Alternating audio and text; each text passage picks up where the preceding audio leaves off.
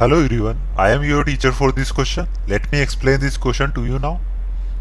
A solid is composed of a cylinder with hemispherical end if the whole length of the solid is 104 centimeter and the radius of each of its hemispherical end is 7 centimeter. Find the cost of polishing its surface at the rate of rupees 10 per decimeter square. तो हम क्या करें? सबसे पहले क्या करें? इस cylinder का क्या करेंगे? कर सरफेस एरिया निकाल लें, फिर इन दोनों हेमिस्फेयर का कर सरफेस एरिया निकालें और उन दोनों को ऐड कर देंगे फिर जो कॉस्ट है उससे मल्टीप्लाई कर देंगे तो हमारा आंसर आ जाए। तो हम क्या करते हैं सबसे पहले? गिवन लिख लेते हैं कि हमें क्या क्या गिवन हमें गिवन है जो टोटल लेंथ है। टोटल लेंथ ऑफ़ सॉलिड वो गिवन है वो है वन ज़ीरो फोर सेंटीमीटर और गिवन हमें रेडियस ऑफ़ हमें स्पेयर वो इक्वल है हमारे पास सेवन सेंटीमीटर अगर इस हेमिस्पेरिकल की रेडियस क्या है? ये सेवन सेंटीमीटर तो अगर ये सेंटर है तो ये भी क्या रहा होगी? सेवन सेंटीमीटर इसी तरह से इस रेडियस की भी देख लेते हैं। अगर ये रेडियस सेवन है तो ये भी क्या है इसकी? रेडियस अगर सेंटर है तो ये भी सेवन और टोटल की लंबाई कितनी दे रखी? वन ज़ीरो फोर तो मैंने क्या किया? सेवन प्लस सेवन यानी सेवन प्लस सेवन फोर्टीन को मल्टी सपरेट कर दिया वन ज़ीरो फोर में से तो क्या आ जाएगा? नाइन्टी तो वो किसकी हाइट आ जाएगी हमारे पास?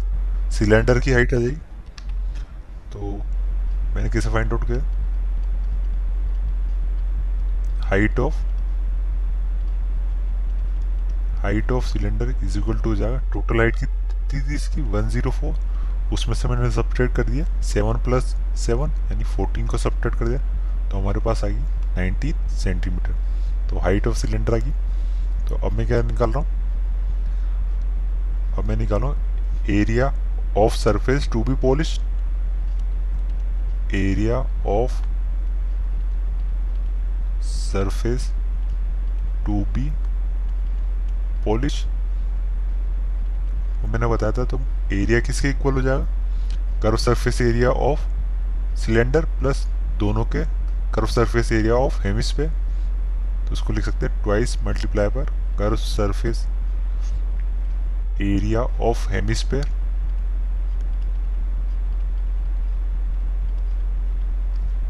plus curve surface area of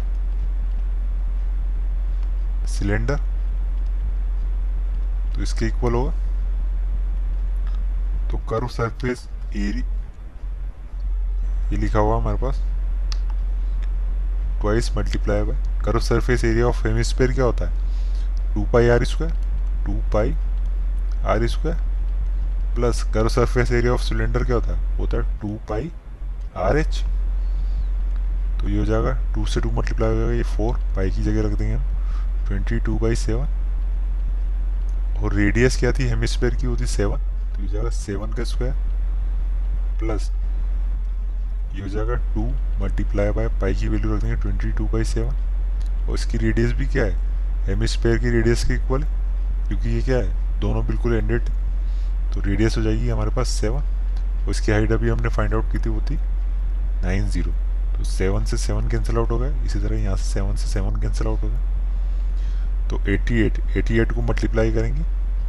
seven से तो आ जाएगा हमारे पास सिक्स वन सिक्स प्लस इसी तरह से 44 को मल्टीप्लाई करेंगे नाइन ज़ीरो से वो आ जाएगा थ्री नाइन सिक्स ज़ीरो तो ये इक्वल टू आएगा हमारे पास four five seven six centimetre square में।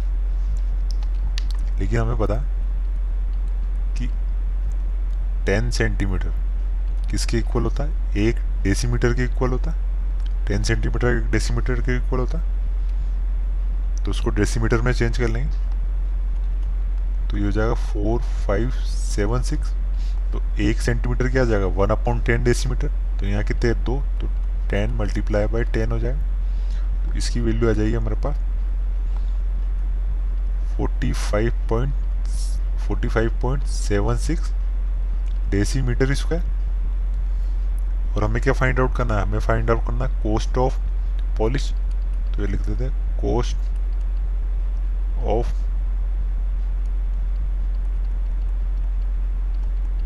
polishing the